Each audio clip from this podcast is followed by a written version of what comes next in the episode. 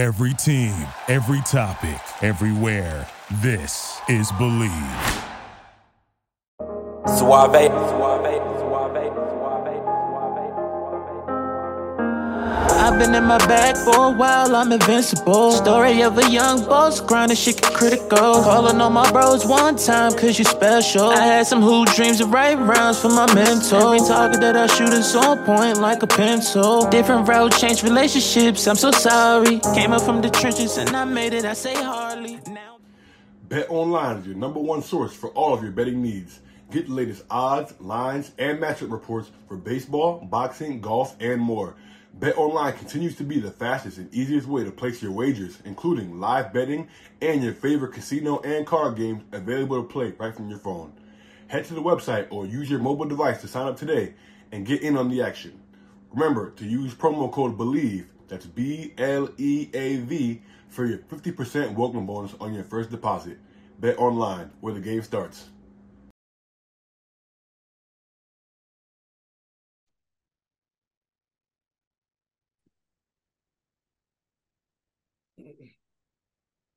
All righty, guys, we are back with another episode of the What's in Your Bag podcast.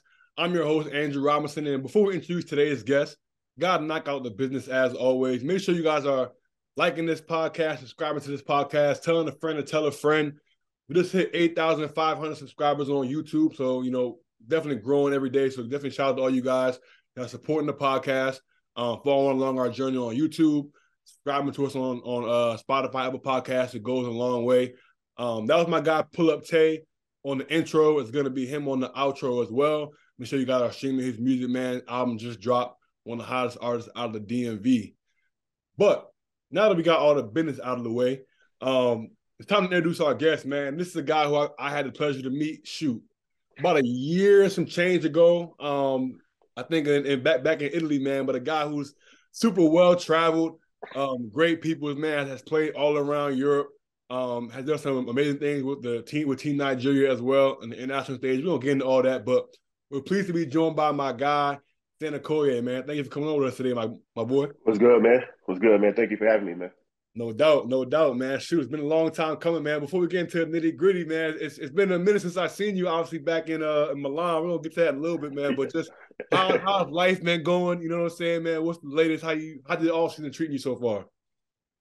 It's been good, man. It's been a long year, you know, bouncing back from an injury from the, the previous season, you know, just coming out here and trying to be healthy. Um, I feel like that was my biggest success, and obviously our, our team success, just uh, being in the league. And you know, they came from a very, a very well. I got when I got there, it was a very uh, rough situation at first, but you know, ended up being successful. So just trying to enjoy my summer, man. Just relaxing, visiting family, friends, traveling a little bit. You know how it goes. Yes, sir. Yes, sir. Let it hear it, man. Let it hear it, man. So, like I said, we're going to jump into all the overseas stuff, um, Team Nigeria stuff, man. But before we get into that, man, I want to rewind it a little bit and take me back to kind of your upbringing, man. So, mm-hmm. you're born in North Carolina, you know, Raleigh, the, the hoop state. You know, people know it's North Carolina as, yeah. the state. You know, I'm a, I'm a DMV guy, as you know. So, being biased myself, you know, I always tell people DMV got the best hoops in America. You know what I'm saying? You know, my, my uh, all my guys, Jamal Turtle, they feel the same way. Yeah, yeah. Um, but I can just speak on from this standpoint, man. I remember like when I was in high school, right? Like this is when the mixtape era was jumping, right? Right. I remember just watching all dudes from North Carolina, like John Wall, Deuce Bello, JT Terrell, Quincy Miller, Rodney Purvis, Ike Nwamu. Ike Nwamu. It was uh, yeah crazy. crazy. Yeah, yeah, yeah. North Carolina was crazy back then. So talk to me about just your high school career, uh, how you got into basketball playing in North Carolina, just kind of, you know, growing up in North Carolina, you know, around the game of basketball. Man, like North Carolina is like suburban town, you know what I mean? It's not like a city. It's a, it's a capital of North Carolina, but it's not a real city. Right. You know, you get a small town feel. So growing up around the neighborhood, everybody played basketball just in the street. We play all sports. Play football, basketball, we play kickball whatever ball we could find, we played that uh, whatever day it was. You know what I mean? So uh, growing up, I always followed my brother around the neighborhood, and they, had a little park in the neighborhood, and all the big kids were out there playing, and I'll just be out there watching. I was too small. He's four years older than me, so like I was just always trying and trying, you know, to to get on the court with them. It wasn't until later on, I was probably about twelve, he was about sixteen, where I was tall enough. I was like six foot at twelve years old. Um, and uh, you know, I started being being able to play with the older guys, but I didn't like playing organized ball at that moment. It wasn't until my eighth grade year in middle school at Carthage Middle School, uh, the coach came up to me. And he's like, "Man, you tall? You play basketball?" I was like, "Yeah." And he was asking why I never tried out for the team. I was like, "Man, I heard you already have your favorites." Blah blah blah. you know, that was a that was a that was the the word around the school at the time. But you know, that's what people say when they don't make the team. Right, right. So he told me to come out. he told me to come out. I made the team, um, and that's when I fell in love with the team aspect of the, of the game, not the, the street ball. Um, there was an AAU coach that, that he was a, a preacher at a local church, and he asked me to come play with the AAU team. It was my first time being, you know, exposed to that type of basketball. And at that moment, I was like, dang, like I'm not as good as I thought I was because I started seeing like some real talent. Like I remember we played against John Wall in my first tournament, and I later joined that same that same club the next summer. But at that moment, I was like, man, I gotta, you know, I gotta work on my stuff, and but I, I fell in love with it. I fell in love with being able to travel. Got a little bit, you know, going to Virginia a little bit with AAU. We didn't really travel outside the state that moment, mm-hmm. but later on, you know, got to experience that. That's tough. Was that D one Sports? Did John Wall play on D one Sports? No, uh, he played with Garner Road at first. So I played with Garner Road Bulldogs, and then he left. I forgot what what uh, age that was. At some point in high school, okay, he left and went with D one. Yeah. So who were some of the guys in North Carolina that you were matching up with at that time when you were in high school? Shoot, in high school, we had a guy named EJ Ross. He was a huge prospect that moment. Um, obviously, John Wall, CJ Leslie. CJ Leslie, um, he was a bucket. He was a guy. Yeah, yeah, yeah. Uh, Josh uh, Adams, who went to NC State, Garrius Adams. No, sorry, Josh Davis, who went to NC State. I forgot where he finished. Uh, Garrius Adams, he was also my teammate AAU. He went to Miami. Um, we a lot, a lot of a lot of cats came out of North Carolina. Ryan Kelly, Mason Plumlee. Yep. At them at that moment, the big prospects in state included like Lakeem Jackson, Ian Miller. Uh, the list goes on. I can go on for days. Yeah, Dez Wells. Like shout out UMD. So many, so many hoopers at that moment. Sorry. No, I said shout, shout, shout UMD. Man, I watched I watched Dez Wells when he was at Maryland. You know, playing at UMD. Okay, okay. Uh, that's yeah, yeah. So you mentioned, uh, you know, matching up with John Wall. Talk about just number one, like what do you remember from, from from that game when you matched up against John Wall? I think in that first AU tournament you said, and then number two, just being uh, in North Carolina around that time when John Wall was number one player in the country. Like, you know, what was it? What was it like just seeing his game up close um, in high school? Like, was like I said from outside looking in, bro, John Wall got one of the craziest mixtapes of all time. Oh, yeah. You know what I'm saying? So what was it like just being in the North Carolina, being able to watch it, you know, up close and see his game? So at 13, it was like 13 under when I first saw him play 12 or 13 under. We played against each other. I was just like, in the middle of the game, I was just like, yo. I was like, I was like, I, I never like felt like like somebody was special playing the game where like they belong there, they're gonna be a professional, like whatever. That was the first experience I ever had where I said like this guy's a professional. I had that later down the line when I played against Demarcus Cousins. It's probably like 15 under. But at that moment, I was like, I never seen anybody finish with both hands at that age. You know, going behind the back, finishing layups, up and unders, 360 layups. At that age was crazy, and it was super fast. Um, so later down the line, he hit a growth spurt. And at that moment, everybody everybody just knew he was gonna blow up. But at that moment, man, like we just felt everybody in the city just felt proud because we felt like we had a lot of talent, but nobody was getting seen, nobody was getting those opportunities. Had a few guys come out, but nobody really got a shot. And he really put North Carolina on the map. A lot of guys who went to college, I think, owe him a thank you for getting scholarships because he exposed that area a lot. Mm, that's facts. It's crazy you say that too because I remember like around my class, 2014, Theo Pinson was the number one player in the country for a while. Mm. I don't know what part of Carolina he's from, but I know he's from down there. Uh, the Martin twins, I played against both of them when they were playing with Team Loaded. Okay. Um, a little later, you had like Bam Adebayo, Dennis Smith, and a bunch of folks that came out of North Carolina, you know, since then. You know what I'm saying? Yeah, yeah, yeah. A lot of folks don't really know that it's a bunch of guys in the league that are playing high, high level basketball from North Carolina. And I feel like a lot of times doesn't get the credit that it deserves from a basketball standpoint. You know what I'm saying? Yeah, yeah. And I mean, I, I, don't know. I don't know why. I don't know why we don't. But I mean, it, it, goes back to even Michael Jordan. You know. Yeah. Everybody knows that North Carolina has been the hoop state, and that's what we call it. That's the nickname, the hoop state. Yep. And that's all we really know over there. You you go you go around the city, you see gyms everywhere. You see outdoor courts. Um, nowadays you don't see people playing out, out, outdoors anymore. But in that time, and, and, like you go to any neighborhood and everybody's outside hooping. Hmm. So I think that's where it started from. That's tough. the boys' club area, playing playing Parks and Rec. Uh, everybody fell in love with the game. Everybody was prideful about their game, but we're very passionate about our city, about our area, our state. Got to, as you should, man. As yeah, yeah. Um, so kind of transitioning from you know growing up, high school career, and getting into college, man. You went to VMI. Um, obviously military school. Also sidebar. So you were there. Um, you ended your career in 2013. Did, did, you did you play with a guy by the name of uh, Jared Jared Watson? Yeah, I played with Jared. That's yeah, tough. He, was, uh, he, he, went to my high school. He went to Springbrook. Oh, really? Yeah, yeah bro. Great guy. That's tough, man. Small world. Yeah, great guy. Small world, so small, man. Yeah, yeah. I remember when he came on his visit, he had dreads. I was like, man, he gonna be sick when he had to cut them. yeah, he had, the long dreads at the time. I remember that. Yeah. Um, he, he's uh, I think he was two two classes behind me. He graduated 2015, probably, right? I think so. Yeah. yeah, Springbrook 2011. I'm pretty sure. So yeah, that, that sounds about right. Yep. Yeah, yeah, cause yeah, yeah. Jeez, that's great. Obviously, um, what went into the decision to go to VMI? And then um, I did a little research that said like you know that first experience there was tough. You know, you thought about leaving the oh, school, yeah, anything like that. So like, what about the school made it so difficult to where you would think about, yeah, I got, I got to get up out of here. Yeah, yeah. I mean, so I'll start with uh, my recruitment, my recruitment process. Uh, my junior season of high school, um, I was having a great start, probably averaging like thirty points a game. Uh, the game that the game that I had a few schools from North Carolina there, um, who I thought would potentially offer me scholarships.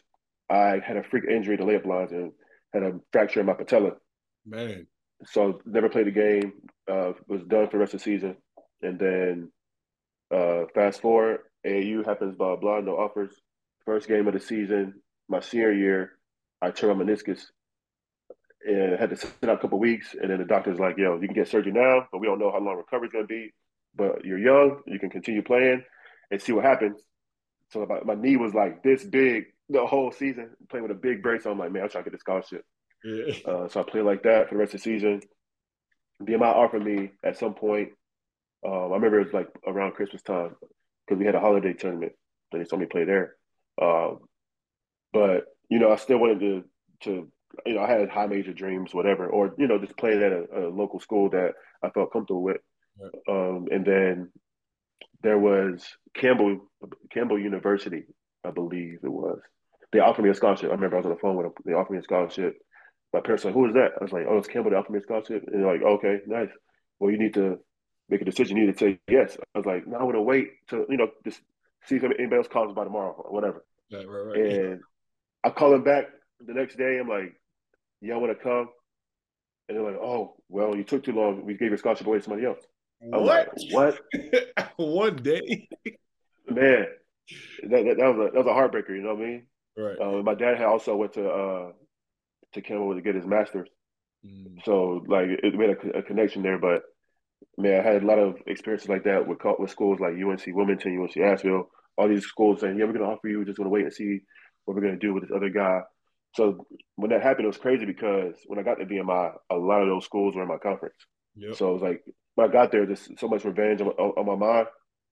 But I can get to that later. Yeah. Um, the actual VMI experience, man, like it was just a culture shock. You know, I came up there with my family. to drop us off. Uh, all the freshmen arrive about seven to ten days before the rest of the school comes back, and this this is like a they call it Hell Week. It's an initiation process where you know you're gonna learn everything you need to know about you know maneuvering around the school, like the the laws of the land, like how to fix your bed, how your room needs to look, um, how to wear your uniform, how to walk around while you're in the barracks, how not to address upperclassmen, how to refer to yourself. There's so many things I could talk about this for 24 hours, right? but like, it was a big culture shock, you know. Uh, as soon as everybody meets in the gym with their families and they announce everybody uh, name by, by name, and you go down onto the court and they, they group you into these companies, you know, like in the military, there's different companies, and there they do it based on your height. I remember I was an alpha company. I'm just looking around, smiling like, "Dang, look at these guys! Look at these guys." I just kept kept in mind like, uh, my coaches are like, man, you'll you'll be fine. You know, you're an athlete. All these guys are just you know normal people who are just coming to school, so you'll you'll you'll breeze through. Uh, we we walk out the gym, and soon as we walk out the gym, it's on. Uh, is, is upperclassmen that are designated to you know train you and things like that, and they're just in your face, just yelling, yelling like. And my my mom is like, "What's going on, bro? Like, I, I just whip your ass." right. but you know, I didn't I didn't know that that was part of what's going on. So like, I just bought into it. You know, like yo, push ups. This is going on from that moment. It's probably like around noon until like 11 p.m., bro. Like first thing they do is they march you down to the barbershop and they give you the worst haircut you can think of in your life. and that's and you gotta wear that haircut. And you got you gotta wear that haircut and maintain that haircut for like six months until that whole uh, initiation process is done. So it goes into school year by like January is done. But um, I just remember man, like that next morning. No, I, it's like I felt like as soon as I fell asleep that first night, I was waking up, and I woke up to like I woke up to like somebody kicking our, my door in. Like, get up, get up, get up. Sun's not out yet. I don't know what time it is. You can't have a, a clock. You can't have nothing. Damn. So it's like seven. Yeah. So we do like a lot of physical activities, a lot of training, stuff like that. But this is going on for ten days, man. So I remember at some point during that that moment, they uh, give us a time to wind down, and we're like, we're like, uh, we're playing volleyball. Uh, we're playing team like volleyball. You play against other teams, right? And I'm sitting out because I had that knee surgery um, after the season. Like I told you, my senior year, and my knee swelled up because of all the stuff we are doing. So I just I just sat out that part.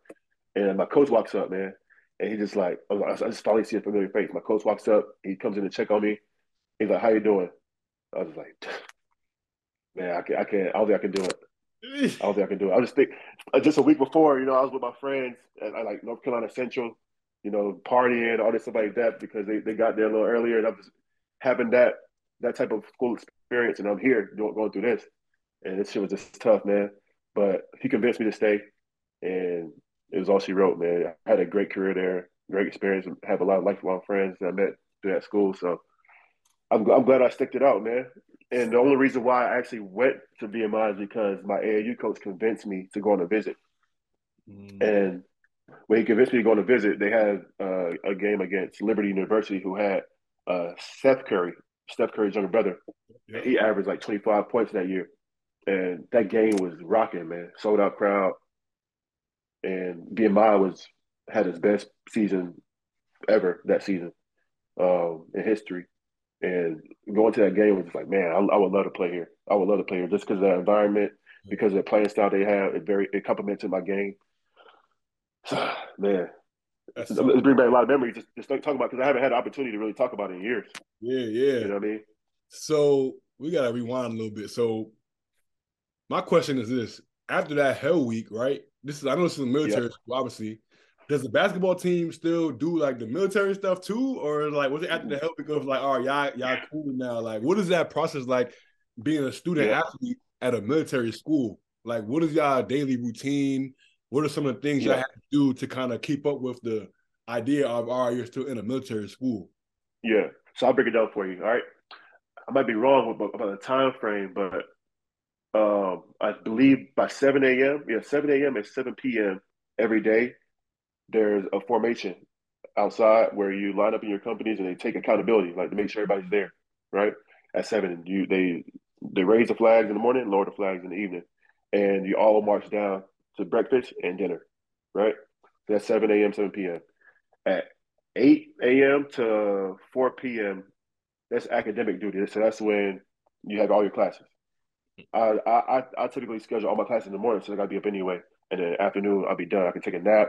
I can get a gym, whatever. Um, so while we're out of season at 4 p.m., normally we got to do whatever the rest of the school is doing, and and I, I think that's five, four or five p.m. whatever. But at that at that time, all that is dedicated to military training or whatever it is, whatever they have for you. But during the season, during those hours, we're practicing. Mm.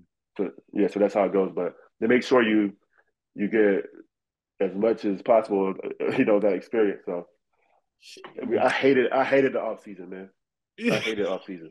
Cause that's what you in that military grind off season. Yeah, right. So what type of stuff was that? Did they have y'all doing? Like, what did that entail? The military stuff? Was it just like boot camp type type stuff, like ROTC type, like? So we'll have different type of marches. We'll just have like some type of physical training, um, learning how to do land navigation, you know, with, with a compass and a, and a map. yeah, that's a tough life um, skill. I won't lie. It's a good life skill. Yeah, yeah. A, a, lot of a lot of stuff, man. Um, I'm really trying to think. It's, it's been so long, and, and, I was usually practicing. Um, but a lot of it was just like fitness stuff, man. A lot of it was fitness stuff because um, every semester we had a fitness test, and you had to be able to uh, to pass. Uh, uh like you know, if you're not an athlete, then you got to be keeping up, keeping in shape. Right. So a lot of that was, was, you know, geared towards that. Yep. Um, but also, um, every student had to choose a ROTC, even if you're not going to commission into the military when you graduate. Yep. Uh, you had to choose a ROTC, and I chose Air Force because that was just had you know you're dealing with airplanes and all this stuff like that. Yeah. For me, that was more fascinating than other branches. Right. So, how would you compare that first Hell Week freshman year to like a normal basketball preseason? Because basketball preseason, I know you sprinting. Like, what which one was worse? Would you? Man, I go to I would, you couldn't pay me any amount of money to go through that hell week again, man. I, I, have done preseason every year since since college. You know, being overseas ten years now, man. I would never go through that hell week again. You can't pay me nothing, man. Then you can pay me. physically, physically, I could do it. Physically, I could do it, but mentally, nah. I, I ain't going through that again. Damn. There's no way. Jeez, that says a lot. And, and, and you, you, can ask any anybody who's been to VMI, they'll tell you the same thing, man. Yeah, or who's, who's been to probably to the Citadel or you know another military academy if they had a, the, the similar uh, aspect to their to their initiation, they'll never do that again. Damn. So what was what, did, did you like have like a what did you study in school? Like what, what was your degree from VMI? Was it like uh, uh, economics and business? Oh, okay. So you still can do yeah, like yeah, yeah. route whatever. Like you don't got to do like like you said, Air Force, whatever. Okay, I want to show you could do. No, no, no, no. So you know, every, no, everybody has their own uh, uh, uh, studies. You know, everybody has their own majors. Like we had a lot of a lot of engineers, uh, biology majors, psychology, all, all, that. You know, you get your degree there, but everybody still has to dedicate themselves to ROTC while you're there. Okay. Okay.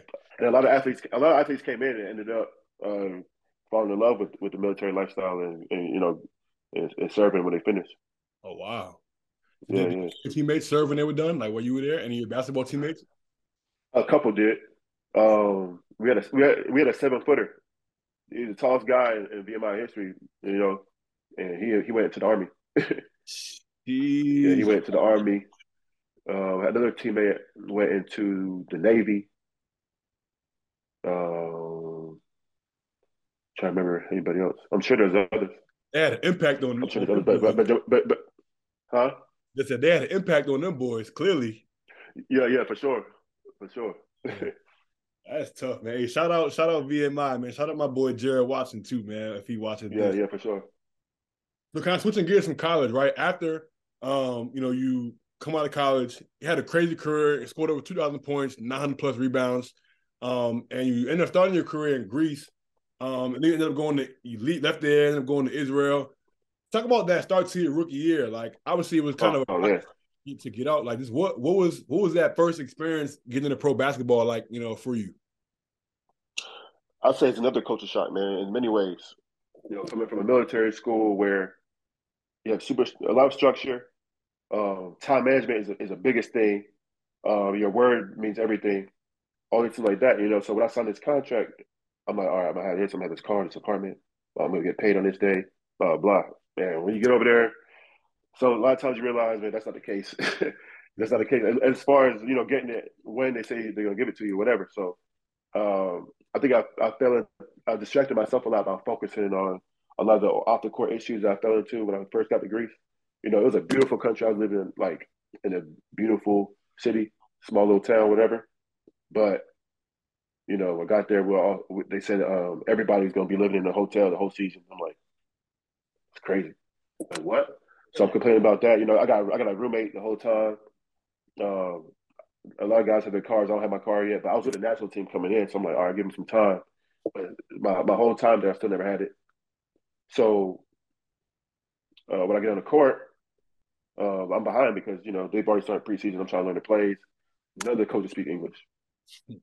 Oh, there's only one only person translate was was a player, and you know they try their best, but you know they're trying to keep up too. They're trying to make sure that you know they, they get their minutes for the season and all that stuff like that. So, you the game start, I don't know what I'm doing. I'm just so I'm just sitting in the corner, and then I realized, man, I'm like, yo, I I didn't know anything about a lot of the, the I, I didn't know anything about basketball because the college game is so different than professional overseas. Like I didn't know much about defensive rotations because I was I was blessed to have the defensive player of the year in our conference two years in a row.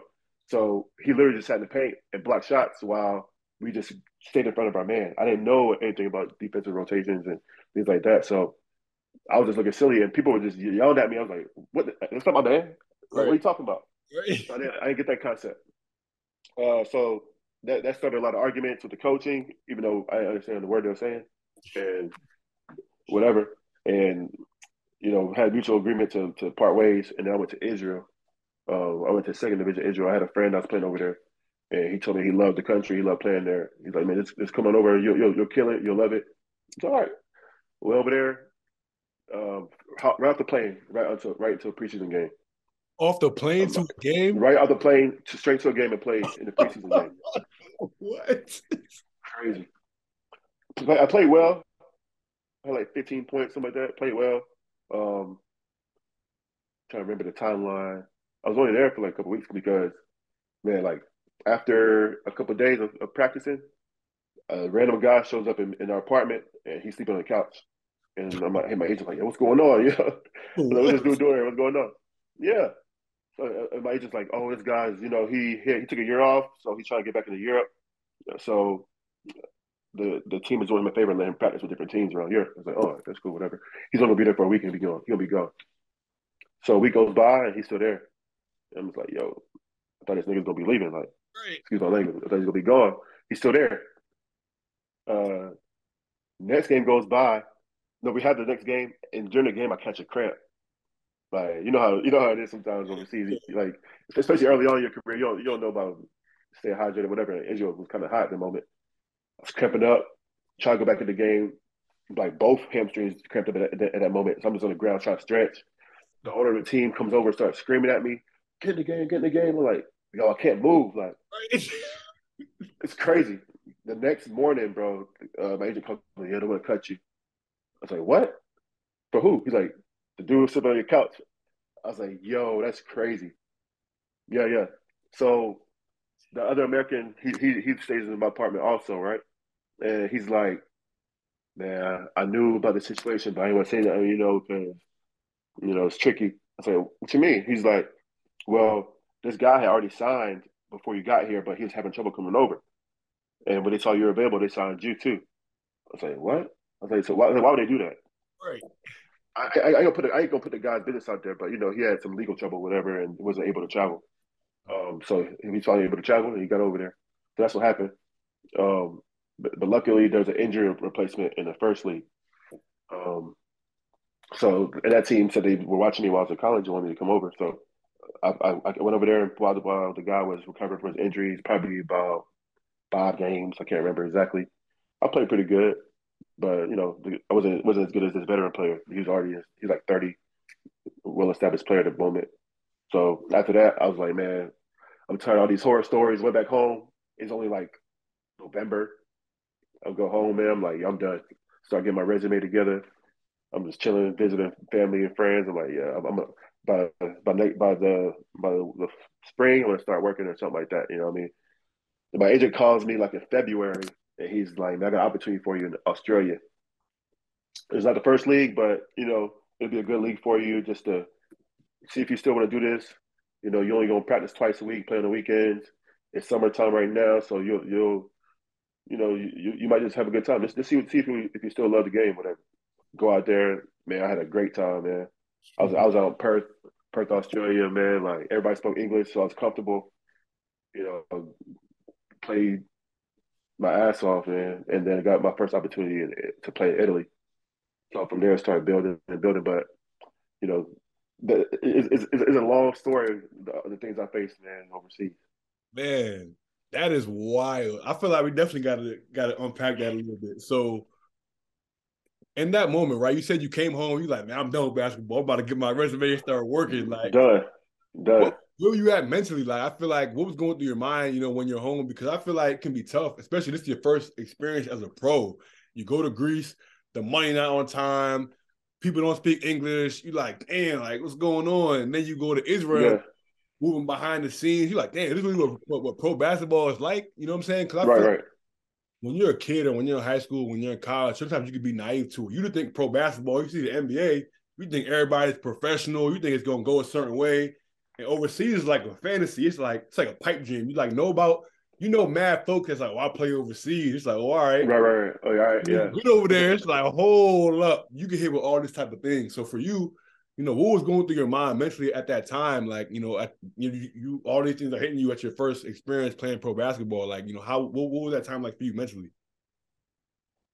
Man, it was tough because I remember like my senior year of college, my professors were like, "Man, you're a great, you're a great student you're a leader amongst others in the school, blah, blah, blah. Like, I, I set this interview for you. All you gotta do is go. I'm like, nah, I'm gonna play pro. I'm gonna be a pro. I'm gonna be a pro. Like, that's my whole, that was my whole mentality at the moment. So I was just thinking about all the things that uh, I sacrificed to, to be there. And like, man, I was like, man, I make the wrong decision? So a lot, a lot of resentment, things like that going through my mind. And also like seeing family and friends back home, uh, you know, having having uh, holidays together. You know, I mean, this is over the years also, but like, you know, missing out things in college too. I'm just like, man, do I, do I want to continue missing that stuff for this? Right. You know what I mean? So I was like, money wasn't great at the moment. So I was like, man, why, why am I doing this? Right. So uh, those kind of those type of thoughts, you know, a lot of a lot of doubt, doubt also, man. Am I that good? Um, are these people right? Blah blah blah. Yeah. But um, going to Australia you know, for for that time, like I got my confidence back and I, I dedicated that next season to just learning. Mm. You know, I, I didn't really care about how, how I played, and I didn't play great, but not to the very end um, of that season, or the next season. But uh, I just wanted to learn, just learn, like, because I, I feel like I didn't know anything in the moment. Yeah. So how do you go from you know leaving Greece, you know, Mitri Pardon where you got cut in Israel, and going to second division in Australia? I think I think now that league is the NBL one, up and coming league now, but to go on yeah. right to first division Italy that next year, right? Yeah, yeah. How did that all come together? Because that's like a crazy jump. I feel like you know what I'm saying. Especially you, you basically finished your rookie year essentially in November when it comes to European standards, and not not counting Australia. Yeah. Then you go to first division Italy. Like, what went into that? Yeah. Crazy. I mean, I think it was also um, because of my college, my college uh, um, stats, and yeah. you know what I did in college. I went to Portsmouth also, and played really good in Portsmouth. I was in like starting five of, of the was Portsmouth, Portsmouth, but I had a good showing there. So a lot of um, teams overseas that saw me there. Um, but well, I just say, oh, we got a division spot for you. I, I literally almost did I go straight because Australia went into like August. The season went, went into like August, so I only got to come home for a couple of days. Then I had to go straight to Italy. Mm-hmm. So they were actually they got to see me play, right. you know, while I was playing, and they knew that I was in shape and everything like that. So when I got there, it was cool. You know what I mean? Um, but then like the, the, that game that game was also different. You know, Italian basketball. Um, the speed I had to catch up to. You know, started losing confidence that year. Um, things like that, but you know, it took me a while to felt like I, I really belonged there. You know, because I, I, I, was I was playing that league with a lot of guys I used to watch on TV when, while they're in college, while they're in the NBA. So I was like, dang, like a lot of times having like I won't say like yeah, like you, you come like like uh having fan moments like, dang, this dude's tough. Like I, I remember this dude from blah blah blah. Yeah. Uh, having a lot of those those moments that you forget, like yo, I'm I'm I'm amongst these people, man. So it took me a while to switch that mentality back on. So let's let's get into that first year in Italy. Um, just talk about you know that season. You mentioned that that year was kind of dedicated to learning, right? And it seems yeah. to like that year pretty much catapulted the rest of your career. You know, if, you know, since then you've been able. I think next year you ended up going to the, the second division, but outside of that, I mean, you've been playing pretty much first division, Italy, Spain, France. So yeah, that year seems like that was really a year that kind of set you up, you know, for the rest of your career. So to talk about that year, uh, what you were able to kind of learn throughout that year, and what you think um, helped you kind of be able to kind of catapult your, your career to where it ended up going? I mean, where it is at now? Um, so uh, that that year, I had some very good teammates. Man, I had like you. You may not know some of the names I mentioned, but like uh, I had Dewan Robinson, I had Ed Daniels, Eric Maynor, Chris Eyenga, Andy Rautins. Uh, That's crazy. Eric, so my older brother went so I'm a big Syracuse fan. So I used to watch Andy Rautins on okay, TV. Yeah, Eric Maynor at VCU. It's crazy. Yeah, to have all these Yakhouba Diawara, mm-hmm. former NBA guy. Um, man, Kristjan Kangur, and, our, and we were coached by um, by Gianmarco Pozzecco, who's the Italian national team coach. Um, so there's a lot to learn there, man. And it's a historic club. Varese, a very historic club. Um, so we had big expectations, and we weren't we weren't winning. We weren't winning. They started making changes to the team. Blah blah. By by like second half of the season, um, the coach stepped down, and I wasn't playing. I wasn't playing much at all with that first coach. So I was, I was gonna say, um, so we had a national team coach from from Italy that that season, and we had very high expectations, but you know the results weren't weren't, weren't in there. But mind you, we had a like first half of the season, we probably lost like four games in overtime. Crazy, like it was it was just, we just couldn't get couldn't catch a break. Uh, but by I think like January, February, the coach steps down because he just felt like he couldn't do anything for us, you know. And this next coach that came in was known to be very tough, very strict, whatever. But I mean, I'm used to that coming from military school, you know. I, I just follow this in direction. But first uh, practice I had with him, he, he, kicked me out of practice. uh, I got I got into it with a teammate. Uh, you know, it was built up frustration from the from the season. I got into a teammate, and he kicked me out of practice. And I'm in the locker room. I'm like, I'm done. I'm, I'm done again. like this is it. Uh, when, when, the assistants come to the locker room, he's like, "Yo, you better talk to the coach, man. He thinks that you really disrespected him." I say, "What?" He's like, "He kicked me out." Like, I, I, I ain't do nothing to him. Cause I man, you should go talk to him. So I, I went and talked to him. Uh, I told him like, man, I had a frustrating year, man. I feel like I can help, but I'm not getting the opportunity. And he's like, man, well, look at the roster, man. We have two guys in your position already at small forward. And, you know, I don't know what I can do for you, but I know if you keep working hard, then we'll see what happens. So, all right. I was going to his office every day, every day, watching video with him, all that stuff like that. Um, and finally, we, we weren't winning. So, but finally, he gave me opportunity. And I started that game. That first game, I had like 20 points and like 12 rebounds, something like that. Uh, and I started the rest of the season, and we had a great finish. Like we almost made the playoffs after starting so bad. And he told me, he was like, man, if I ever get a opportunity again in the first division, you're gonna be the first player I sign. So I played two years in second division after that in Italy. I loved Italy.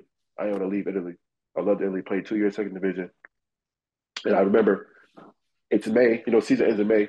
We don't make playoffs in, the, in my in my team, and as soon as I get home, I get a call from him. He's like, "Yo, I got a job again in, in Varese, bro. I, uh, I want you to sign for me. I want you to sign with, and play with me." It's like, of course, I don't care how much the money is. I'm going. Yeah. I went. I went there that year, and I finished. I, I finished in the first team. I was first team all league. Like we, we finished sixth place in the league, I believe. Yeah, we played Brescia, but we lost the first round playoffs. But that moment changed everything for me. Going back and playing with him, it changed everything. So you thought that that season going back and playing there kind of is when everything changed as far as your career and like kind of took off from there? Yeah, definitely. Yeah, yeah. What do you think when that, first being able to kind of really show yourself in that first division? Like, what do you think? What do you think? You know, went into that season that allowed it to kind of just you know change everything. Like, why do you why you say that season changed everything for you? Because uh, my first time there, you know, I wasn't I wasn't who I was yet. You know what I mean? I, I wasn't I wasn't confident. I was in in the role I felt like I I could thrive at. Um, and you know, I just I, I understood the game more by then. Right. I understood the game. I, I knew what shots I could I, I could take. I knew what shots were best for me uh, within the system because I played with him before. I knew that he's he's going to demand 100 percent out of me every time, Like even if it's just shooting practice, even if it's just five on zero, like I, I knew that if I, if I was locked in, I, I, could, I could play well with him, and and his coaching style had me had me you know focused locked in for the whole season and everything just took off. But also you know the biggest thing man was that confidence. Come back in there with that confidence, right? And having teammates that believed in me too. Now, what year was this when uh, you got the first opportunity to kind of play with him in the first division in Italy? That was 2017, 2018. Okay. So this is the year before you ended up getting the summer league opportunity with the Nuggets. Is that the season before that? And then you ended up. Uh, yeah. Yeah. And then, I do Nuggets first or Boston first? I can't even remember. I think Nuggets was first, yeah. I think Nuggets. So, how, what, what was that moment like, man, when you first got that opportunity to play summer league with the Nuggets, man? You agent gets you calls you and tells you, hey, man, you know, you're gonna get the opportunity. Obviously, think about where you came from, from VMI yeah, yeah. to getting cut your rookie year, and think about quitting basketball, right? You think about yeah, yeah. And now you get that NBA call. I mean, like, what's that moment like for you? You know, what's going through your head at, at the time? Yeah, I, I, was still on the high for the whole season, so it was just like everything was. Just, I, I, didn't really have a chance to really live in that moment. You know what I mean? Like playing against all the draft picks, things like that. Like it was surreal. And then you know going out to Vegas for the first. Well, it was my first time in Vegas, but you know going out to Vegas and for for that purpose, you know, um, it was surreal seeing all these legendary coaches and players showing up every day. Um, but my, my my goal too was just you know pick the brains of, of, the coaching staff, you know, figure out where they where they came from, how they got to where they were as well. So I try to get everything out of it, but at the same time, I feel like I put a lot of pressure on myself to try to prove myself again that I wasn't I wasn't able to to play my best. Mm. But they told me, but my agent told me before that you know they're looking for a two way player, right? And that's what I was playing for. And when I got there, I came late because you know we had we just had playoffs, and they wanted me to come directly to Denver. But I wanted to go home first. I needed to take my things home. I had a dog with me. I wanted to, I wanted to go home first, and I think that kind of rubbed them the wrong way. When I got there, I feel like nobody was trying to help me understand the plays, like, like I just I was just thrown into the, to everything, and I was and I was behind. So, but I, I didn't even play until like the third game of summer league. So that was disappointing. And I was just like, dang, should I have just dipped right right away, or should I have gone home? Like, I, I thought it didn't matter. Yeah, you know what I mean. But they, they want to see how much you want it, and right. they and they look at every little thing.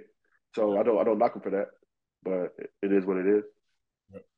So you mentioned you obviously had no uh, never chance to play summer league uh, with, with Boston. What do you think is the biggest thing you took away from your experience um, those two years playing summer league, just getting that uh, you know NBA experience, whether it was you know from the practices, from talking to certain players, just from you know being in that environment. What, would you say is the main thing you took away from that experience?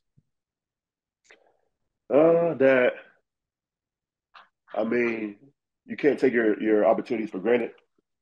You know what I mean? Like my second time going around, I was like, I'm, I love, I, I love my last experience because you know I got to go to Vegas for free. I got to, to play with these players. I got to wear this jersey, blah blah blah. But I wasn't going. My, my agent told me like, yo, you got they're playing. They're looking for a guaranteed contract, veteran minimum, whatever. Um, I was thinking like, man, they're gonna do the same thing they did to me last year because coming to practice and you know automatically not in the first unit or second unit, whatever.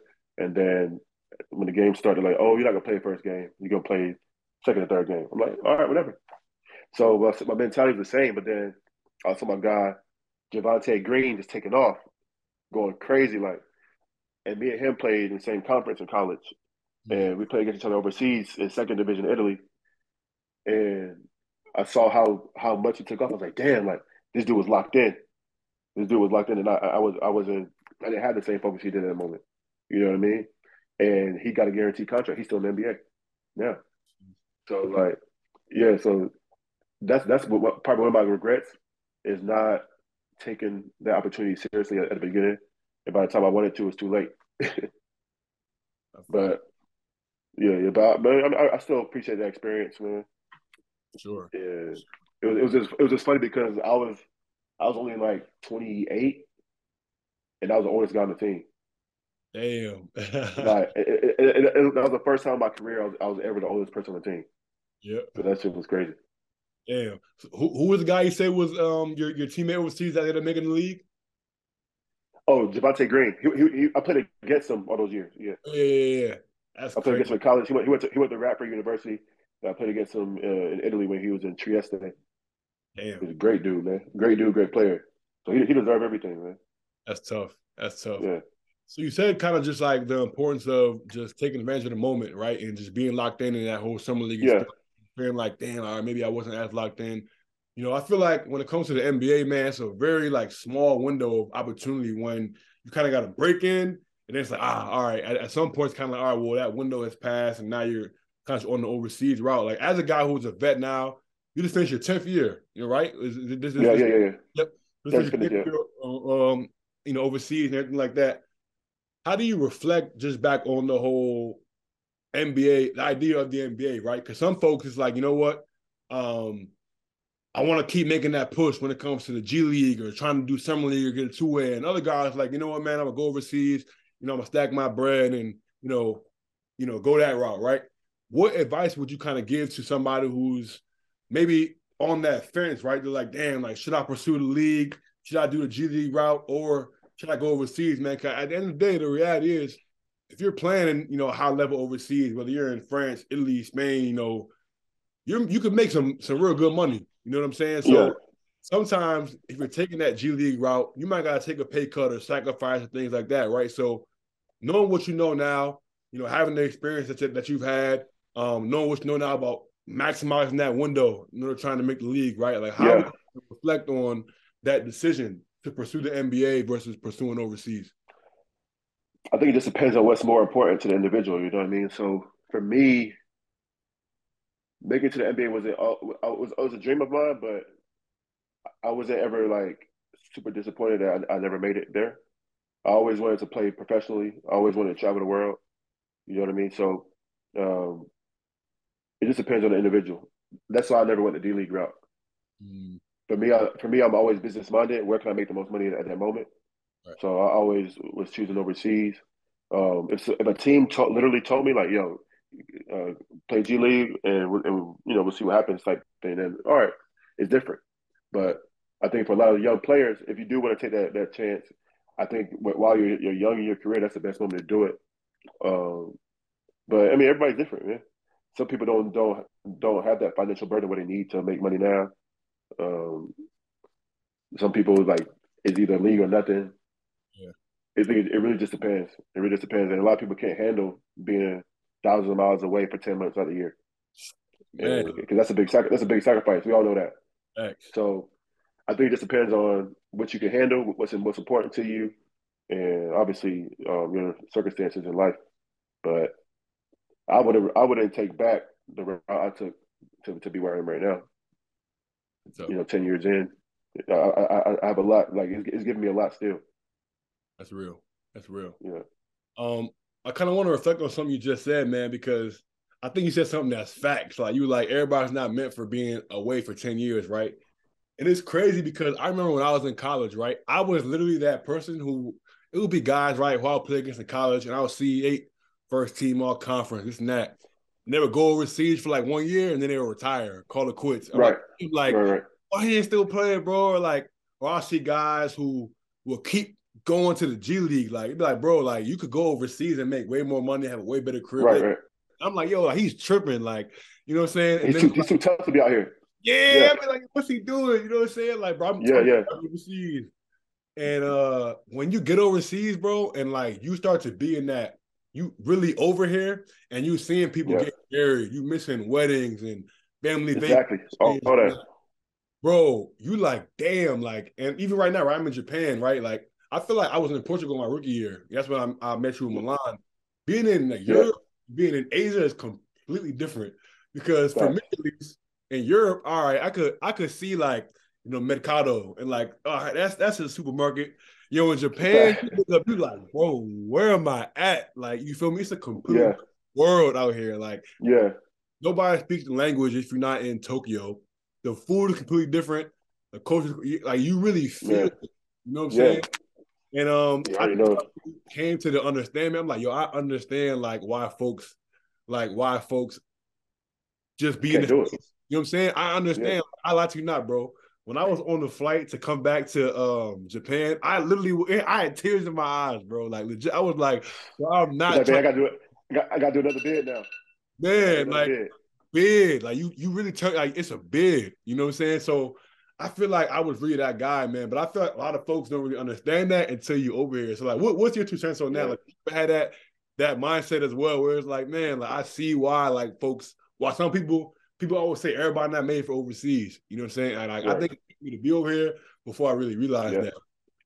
Yeah, it's like in every profession you have, and like there's always gonna be some type of sacrifice, right? Mm. But I think that the only profession, you know, in America that can, can compare to what we go through or, or what we deal with playing overseas is probably the military. You know what I mean? They're they're gone away from their families, but I mean, obviously, I, I, it's not comparison. They, they're fighting for their lives. They're fighting for freedom. But you're gone from your family. You're gone from your friends. You're missing out all these experiences that you can never get back. You know, weddings, birthdays, birth of children, nephews, nieces, all these things. Families getting older. Somebody's sick. You can't be there with them. You're missing out on all these things, man. And and that's one thing in life that you can't ever get back is that time. So, so I mean, like, if you can't handle that sacrifice, then it's not for you.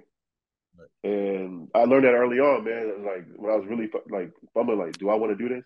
Luckily, none of my siblings at the time were, were married or had kids because if it is now, like I have, I have uh three nephews, sorry, three nieces and two nephews right now. So if I had them when I was when I, when I was first starting out, man, I would, I'd be missing them a lot. Yeah. Now, uh, now we can mention. Now we got FaceTime. Back then, when I first started, man, we had we had Skype, and uh, you had to pay for that thing after a while. We had we didn't have the same stuff. We didn't have FaceTime yet. Like I remember, I was still on on uh, Facebook a lot. Instagram was just top starting out. Like the world was different. Yep. The world was different, and I had I have a cell phone. like I, I have an international cell phone while I was out there. I, I didn't I didn't get to talk to anybody until I was back on Wi-Fi. You know what I mean? So times times were different. Yeah. You know what I'm saying? So it's, it's a big sacrifice, man. If you don't have the the patience, the will, like it's, it's not for you, man. But I, I, I definitely understand why a lot of people don't don't don't go through with it. No facts, and it's it's crazy because now I'm like, yeah, hey, bro, I don't even blame you, bro. I don't even Yeah, blame you. yeah, Dudes be going in the coach, all type of stuff. I'd be like, I see why. You know what I'm saying? yeah, yeah. Why, man. Um, so kind of changing gears a little bit. You've had the opportunity to play in, you know, first division in France, Italy, Spain, right? Like you have some of the top domestic leagues, you know, in the entire world, right?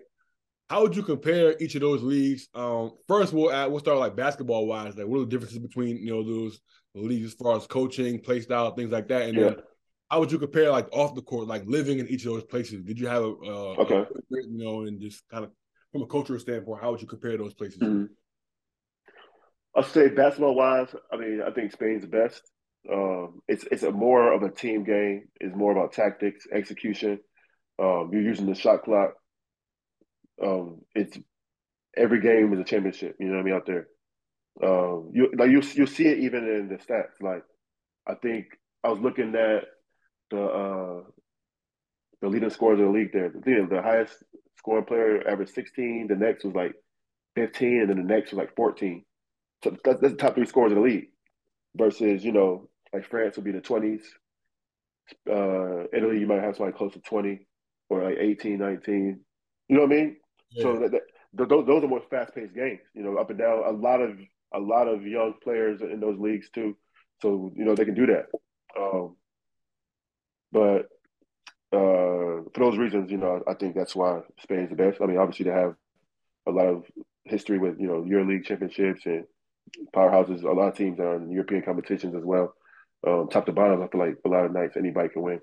Um, and the the rest are pretty similar. Those, those the rest of the league are pretty similar in the in the, in the difficulty level, you know. But off the court, man, I'm, I don't know. I don't know how to pick a bit. Uh, uh, like which which city or sorry, which country is better. They're all amazing, man. But I'm biased. I'm biased towards Spain and Italy. I because I spent more time there. Uh, in Spain, I got to learn the language very well. You know, I studied it in school. Um, in Italy, I spent. I mean, the food there is crazy. The food there is, is, in my opinion, the best in the world. Really? Spain has, yeah. But I think Spain just had Spain and France, in my opinion, had the best type of lifestyle because you know you got any most more or less any city you go to is going to be very nice, very developed, pretty green. They take care of the city. Um, and some some cities, you know, it's kind of like in the states. You might end up somewhere and you're like, "Damn, what the fuck am I?" Yeah. so, yeah. A, lot, a, lot, a lot of other, countries are like that. Jeez. Okay, interesting. You said they had Italy had the best food because I feel like who was it? Oh, PJ Tucker just went viral. Do you see what he said? Oh yeah, yeah, I see that. We say that uh, American food, Italian food is better in America than it is in Italy or something like that. Yeah, he said you that. But I don't think he's ever.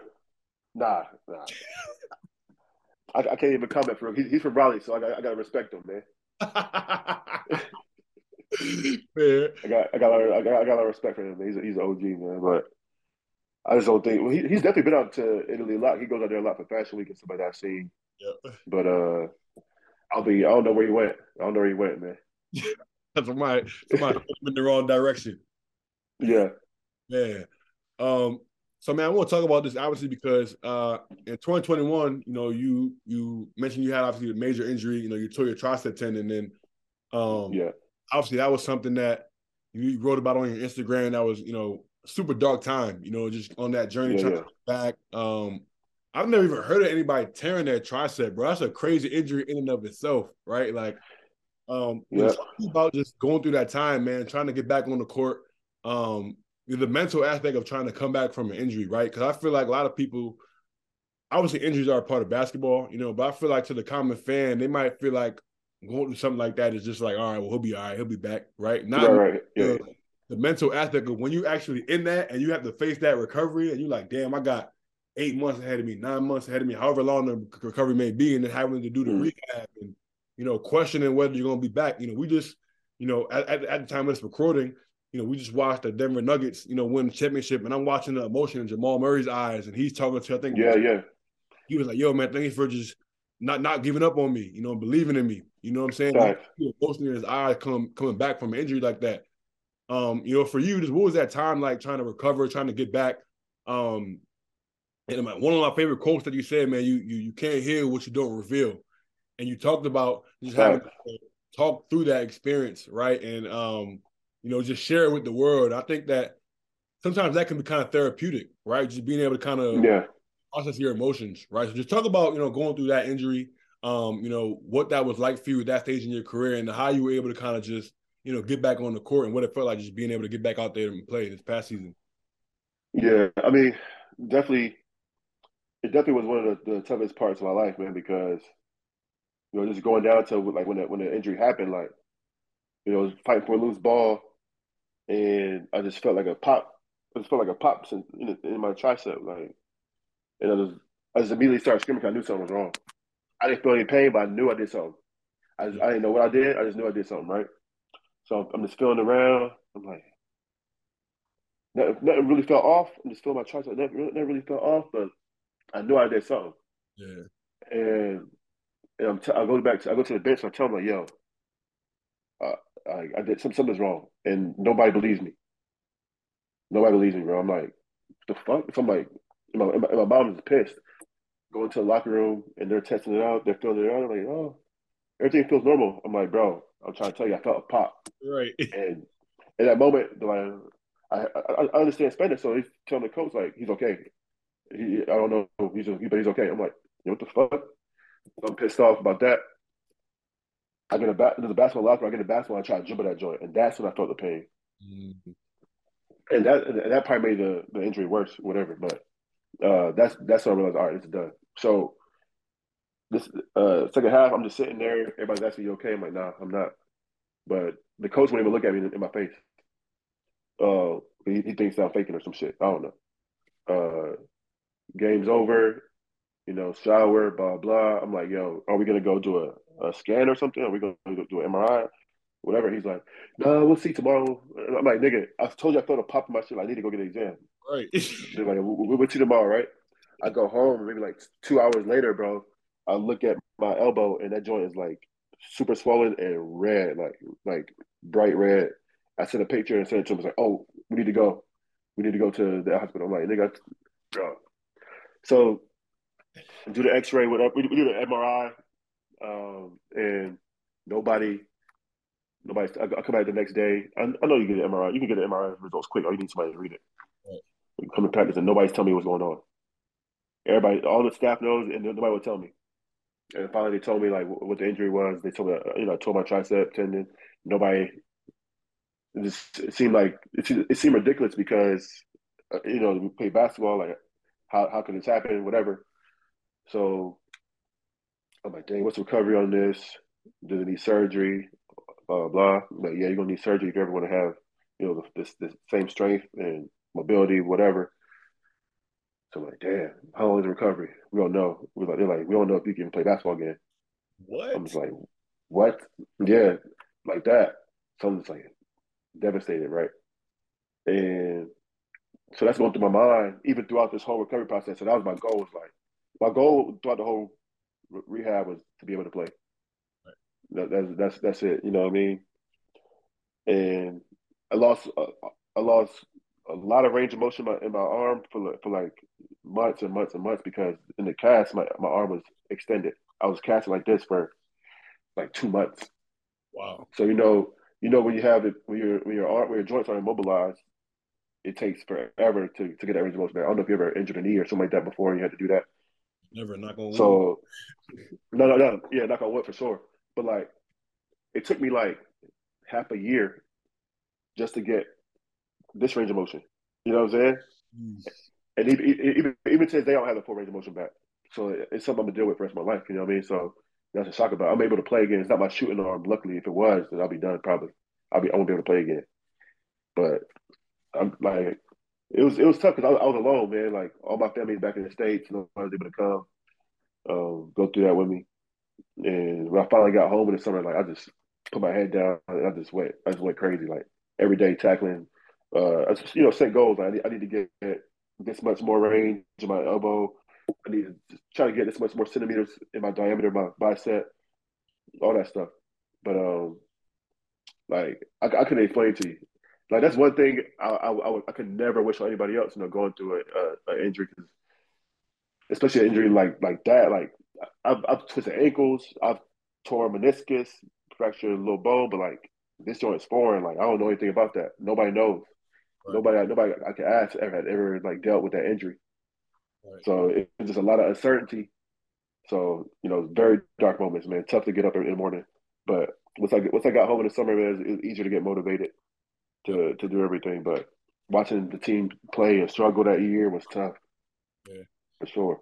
But but coming back, man, I think I came back a little too early, and that that was uh, part of my issues in, in France. Strasbourg. When, oh, when I left. Yeah, I think I came back too early from that injury. Still having a lot of pain and stuff like that when I came back.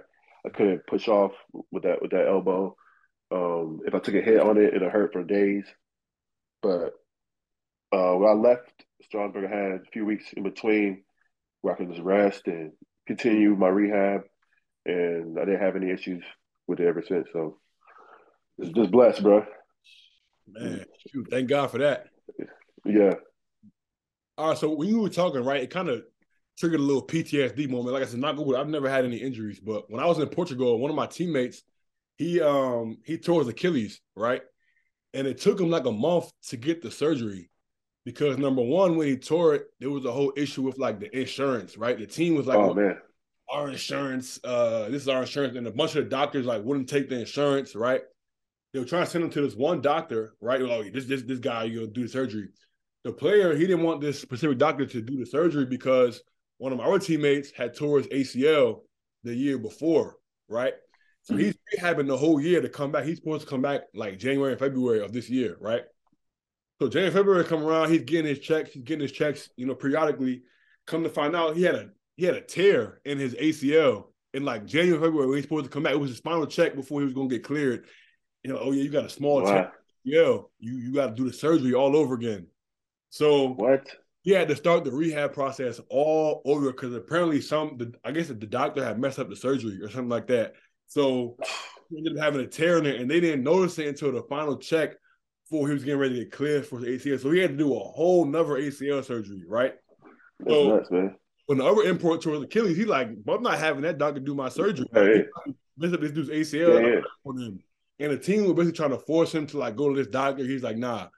So it basically added a whole number to his Achilles rehab process because he had to wait a month to get the surgery. Then you get the surgery, you right back at zero, right? And it kind of reminded me of that situation when you were talking about the team is trying to tell you, oh, we're gonna wait on the MRI. We're kind of like, you know, a lot of these overseas teams will dance around injuries because at the end of the day, you know, we're the moneymaker. They need us to be on the court to play. So yeah, you were going through that process of like getting the surgery and doing your rehab. Did you have any like trusted shoes? Like, damn, like this team. Oh yeah. Like, you know what I'm saying? Because that could be tough. Yeah, like, you feel me? Yeah, like because because that that's because like my, that's the team I, I, was with my first when I first came to uh, Spain, and I, I that that season I also was first team all league and blah blah blah. Like even today, I got so much love for the club. You know, the fans they, they show me love every time I come there, and that season you know was supposed to be special. So I mean, I I, I it's, it's it's it's hard to like say anything bad about them because you know I had, had a lot of good memories with them people, but like I did have a lot of trust issues when nobody believed that I was injured. Like they genuinely just they genuinely, they genuinely thought I was okay. Yeah. You know what I mean? And then for, when, when all that all that happened, uh, like I was just like, man, I don't. They're they're they're good, they're a great medical staff and everything like that. But I was just like, man, like you gotta listen to your players. you know what I mean? I'm not, I'm not, I'm not, I'm not, I wasn't, I wasn't a young player. I was in my, my first year in, or first couple years in. Like, I, have been in this game for a long time. I know something's wrong. Right. Nine years, was, up to that point, nine years with no significant injuries. I, I knew something was wrong. You know what I'm saying? So definitely had some some issues. Yeah.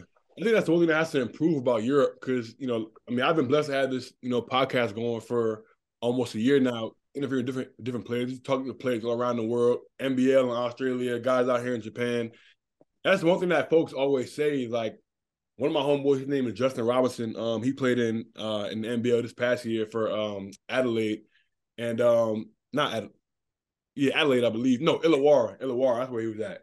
Okay. He tore his meniscus. Um, same thing. He was like, "Yo, you know, the team, the medical staff was like immediately they were like, they, they didn't rush him back. He got the surgery, allow him to do the rehab, and then they, he was like, yeah, man, they even offered me to come back next year. Like, and you always mm. feel like how about how these teams even in Japan, like you know, all that stuff is great as far as medical, but Europe, it's like something about Europe where it's like it's very like I don't, I don't want to say slave like because it's not it's not slave like in that aspect, but it's sort of like they feel. I, I, I know what you're saying. Yeah, they're, they're like property. So it's like if you have an injury or something happens, like nah, like you're gonna play no matter what, and it's like that's not how that's not how basketball is supposed to go, man. You know what I'm saying? Right. They don't really see you as humans; they just see you as an investment. I think that's the one thing that has to improve when it comes to European basketball, man, because I think it turns a lot of people off. You know, like when it comes to, like you mentioned, the the horror horror stories, man. There's so many horror stories about teams yeah. guys to play hurt and all type of stuff, man. It doesn't bad, right? So, um, I mean, I'm just happy to hear you were able to kind of get back, you know, and play this year, and you know, um, you know, have us have a season where you're back on the court and doing what you love, man. Because a lot of times it doesn't always go that way. You know, even like I said, mm-hmm. my man had to have his ACL thing done again. You know, he missed two yeah. years career back to back. You know, who knows he's gonna be able to get back playing. You missed two years of. Yeah, yeah, tough, right? So I don't know, man. It's, it's it's I think that that's one thing I think, in my opinion, has to change when it comes to European basketball. You know? Yeah, yeah, I agree. Because like when you think about like you know universal healthcare and you know their health system over there, you're like, dang, like we, we're behind. Right. But in some ways, in some ways, you know, they still got some things to work on, especially when it comes to because uh, I think I, am pretty sure in soccer, like they take care of the guys, man. So the guys show us the same love, but it's not it's not everywhere. It, it, it, just you know uh, sometimes you know I mean, and sometimes the intentions aren't even bad. Like maybe it is like they think that all right, you you American, you're supposed to be strong and you can play through anything. I think it's the mentality of a lot of things. You know how they how they treat men back back in the U.S. anyway. So I think that goes into a lot of the mentality, but but it's, I learned, you know, it's up to. I'm glad I wasn't uh, a young player at that time because as, a young player, I was like, man, I could play through this, or I, I would at least try. But you know, that, that that experience kicked in. Is like, nah, you gotta you gotta put your foot down. Like, nah, I know something's wrong, and, and you make sure you make sure it's checked out. Hundred percent. Um, now I feel like we we kind of walked through the whole journey, man, and I kind of want to switch gears a little bit to the international competition. Um, and you're you're you're playing with Team Nigeria, and I guess before we get to obviously you know this last year, you know you guys obviously had a historic, um, you know season obviously in the exhibitions and all that kind of stuff. I want to rewind it to uh, 2016, and you had an opportunity to make the Olympic roster uh, with Team Nigeria uh, for the Olympics in Rio number one, just talk about that experience, man. Just you know, when you first find out you're gonna be a part of the team, um, and then kind of reflecting like, yo, like, I'm, you know, I'm I'm out here in Olympic Village, like you know what I'm saying, like what that yeah, yeah. like, just being there in that environment. Yeah. So I, I was I wasn't sure I was going to be on the team up until that point. You know, in 2015 we won the African Championship, so we qualified. You know, that's I assumed the roster was going to be the same because you know we put in the blood, sweat, and tears to get there, and you know 2016 we had a big camp. You know, the numbers got smaller and smaller and smaller, but then leading up, you know, it was just like minor one more cut to make really, and uh, there's some some issues like insurance with some players, so they they couldn't come. So was, I was automatically in. Um, you know, I was I was definitely happy to make the roster, but throughout that whole process, we still had a lot of BS going on because of the uh, the federation at the moment like with money and a lot of players had to come out of pocket to fund our, our preparation and things like that. But luckily, once we reached a certain point, Team USA had, had helped us out. They they hosted us in uh, LA, let us practice in some facilities. Uh, well, those Team USA, Team USA uh, hosted us in Houston. Mm. Um, our coaches' connections in LA helped us, you know, have a place to practice and stuff like that. But you know, I can't really speak on too much of that stuff. But um, you know, once I found out, man, I was like, dang, like I, I, I really made it here. I really, I really made it here. And uh, the craziest thing was our, our, on our flight there to Rio, Serena and Venus was on the plane. they're, mm-hmm. they're like sitting like three or four rows ahead of me. I was like, yo, this is crazy. You know, get to the village and you see like I see a big mob and I'm like, yo, who the heck is that? But all, I see is the, the Jamaican colors. And you see like real quickly tall dude walking across, you know, Usain Bolt. I saw uh, Gabby Douglas, uh, Djokovic, the tennis player.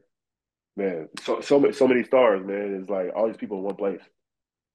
All these people in one place. It's a once in a lifetime experience. So uh, just walking around the village, you know, ex- exchanging pins with people, you know, having conversations, asking about their journey, how they got there, you know, how many Olympics they've been in, you know, and, and learning about about their their their process, how they make their their money because we we have our salaries and stuff like that, right? Playing ball, but a lot of these athletes depend on events like the Olympics to make their money because they, they get their bonuses and then their sponsorships, and that's how they're able to you know feed themselves wow. for the next couple years or next year into the next season for training and all that stuff like that. And I learned a lot, you know, just connecting with people um, in the village, but dope experience. And then also being in Rio, man, getting to explore, seeing the Christ Redeemer, going to the beach, and yo, know, Brazil is, is, is, a dope is a dope place, man.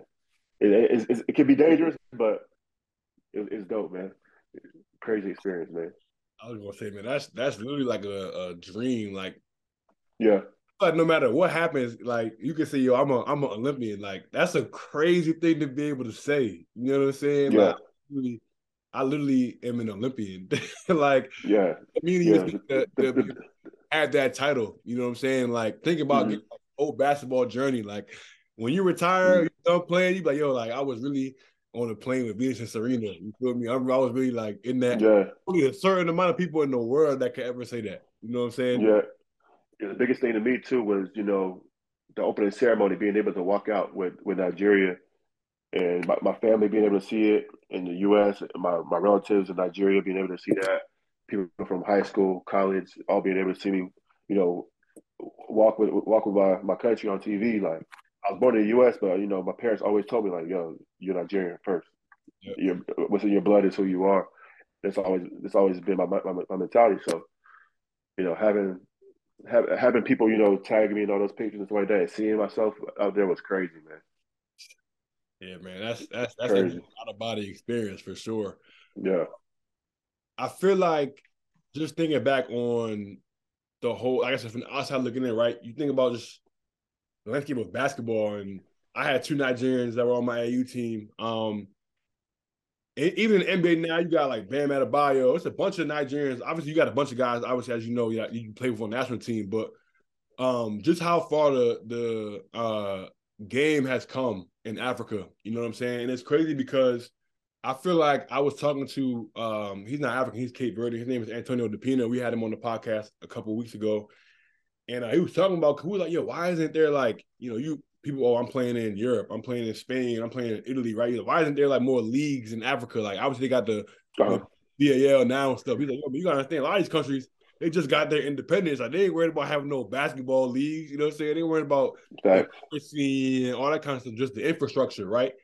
Um, right. obviously this past oh this 2020, so two years ago, you had the opportunity to be a part of um, you know, the the exhibition game with Team Nigeria that you know beat Team USA, y'all beat mm-hmm. uh, Argentina. And that was the first time you guys had ever beat Team USA, I believe, in any type of uh international competition. Like, yeah, so that just shows Crazy, how, how the game has come, man. But just take me through. I guess we'll start with, with the game versus USA, and then we'll get to Argentina. But man, what was that game like, man? Just you know, obviously, uh, KD's out there, Draymond, yeah, Jayson Tatum, Bradley Beal. I mean, who was who? Damian Lillard, right? Like, just talk about that game, man, and uh, just I guess the the flow of the game. Like, did you guys? When did you guys realize? All right, hold on, like we got a chance to beat these dudes. You know what I'm saying? Yeah, I think like once the first quarter was done, and like I was looking around and like guys were just hooping. Like a lot of guys had coming out parties, like Caleb Agada. Like my, my dog went crazy out there, man. Gabe Vincent was going crazy. Ike Iroegbu, uh, Ike Nwamu, bro. Like I think after that first quarter, I was like, yo, the guys is rolling. Like we have a great opportunity, man. And then like we weren't letting up. I think our, our energy, our intensity was, and they were they they seemed pretty lax. I was like, man, we got a chance. We got a chance. And then uh, there's, there's one thing you know about Nigerians, bro. We're super confident. Yeah. so, so, so, so, once we had that lead, man, we, we had all the confidence in the world that we needed. So yeah, that was crazy experience, though. It was only an exhibition, but like you're gonna hear Nigerians talk about that thing, that thing forever. So I don't even care. what was your personal favorite moment from the game? Like when you think back on it, uh, or just I guess did you ever have like a damn like I'm really out here with, with KD like or, or whatever? What was your favorite moment just from from playing in that game? Man, probably I had a I had a tip dunk, and like everybody went crazy after that. Like I, I, part of that moment. My, my dad was like, "All right, man, I'm here. Like this is this is really happening." We I've, I've scrimmaged against some of them before, you know, like in Houston 2016 we scrimmaged them, and they they got the best of us easily. Like you know what I'm saying. So like to actually be in the game, we're competitive, and there's so many moments throughout that game. I'm just like, you know, like we're really doing this. Like it's really possible. Right. So I, it's, it's, hard to pinpoint one, one moment. Yeah, yeah. Um, and then you guys followed it up, I believe, two days later. I want to say with a 23 point victory over Argentina. And I feel like at that point, everybody mm-hmm. like, hold on, like, oh yeah, Nigeria, they ain't, yeah. they, they, ain't fucking around. Like they they really yeah. on, on, man time. Like, um, you know, that game again, it wasn't a close game. I really smacked them boys. So like, mm-hmm you know, what do you remember about that game? Uh, what was the mentality? Obviously, you guys are probably on an all-time high when it comes to confidence going into that game. But mm-hmm. I guess what do you remember about about about that game specifically? I mean, I just remember like because we we had we had we played against was it 2019? 2019 we played Argentina in uh, the World Cup, and we just remember like they they they they, they beat us, and at the end of the game they did a lot of things that are very disrespectful, like you know, the game the game's done. They just jacking up threes, jacking up threes. We're like trying to steal the ball from us on the inbound, but they already have a comfortable lead. And you know, it got a little, a little, a little tense in that, uh, in that game. So a lot of guys that were on the team remember that. so going into the game, we we, were, we were already motivated because of the, that, that, little history we had, and we had never beat them before.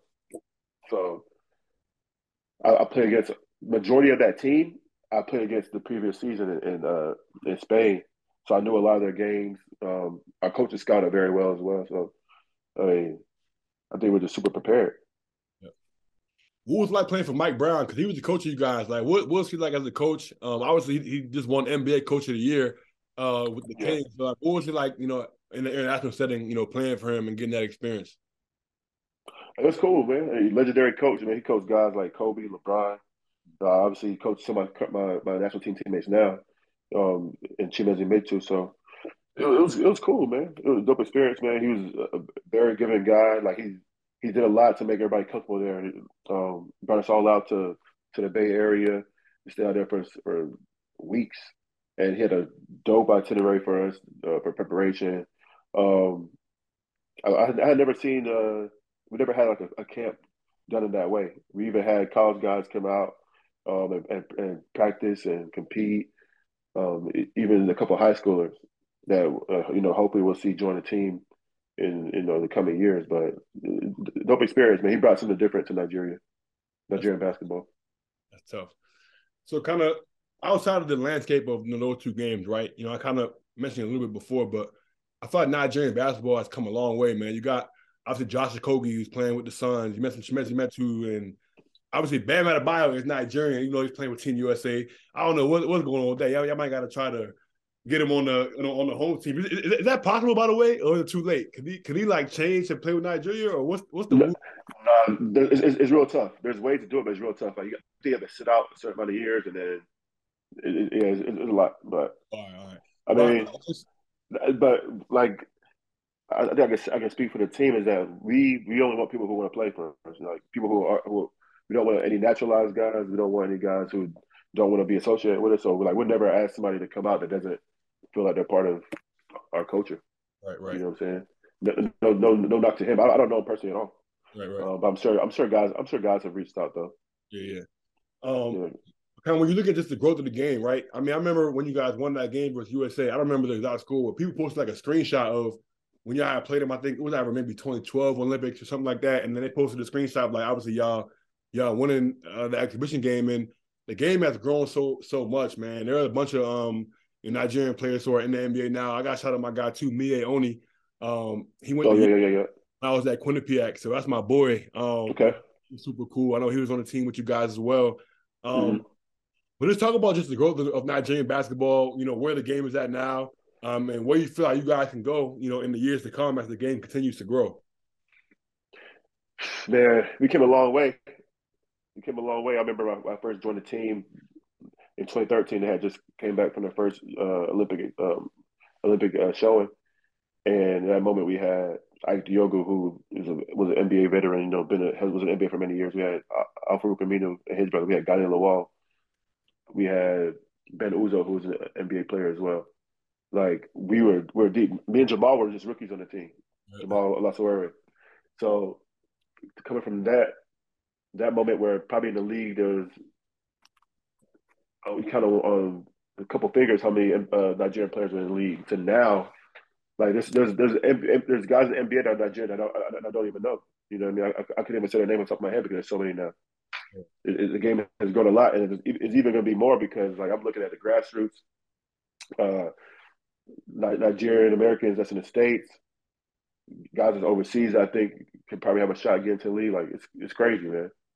It's crazy, but I think that if we had some better leadership in Nigeria, you know, it'll it'll help push things a lot more quicker. You know, th- I think that if we, uh, you know, ob- obviously also, also us, like you know, as, as players, we have to take on responsibility as well. You know, go back go back there and do our thing as far as you know, helping the grassroots and trying to find opportunities for these guys to develop at an earlier age instead of you know having to move out of the country and trying to you know trying to find opportunities. You know, we got to try to make sure there's a way for them to get opportunities over there. Now, what was the big issue? I feel like after the Olympics, there was like a huge uproar about the um I don't know if it was the Nigerian Federation or people were, were super angry about what was going on.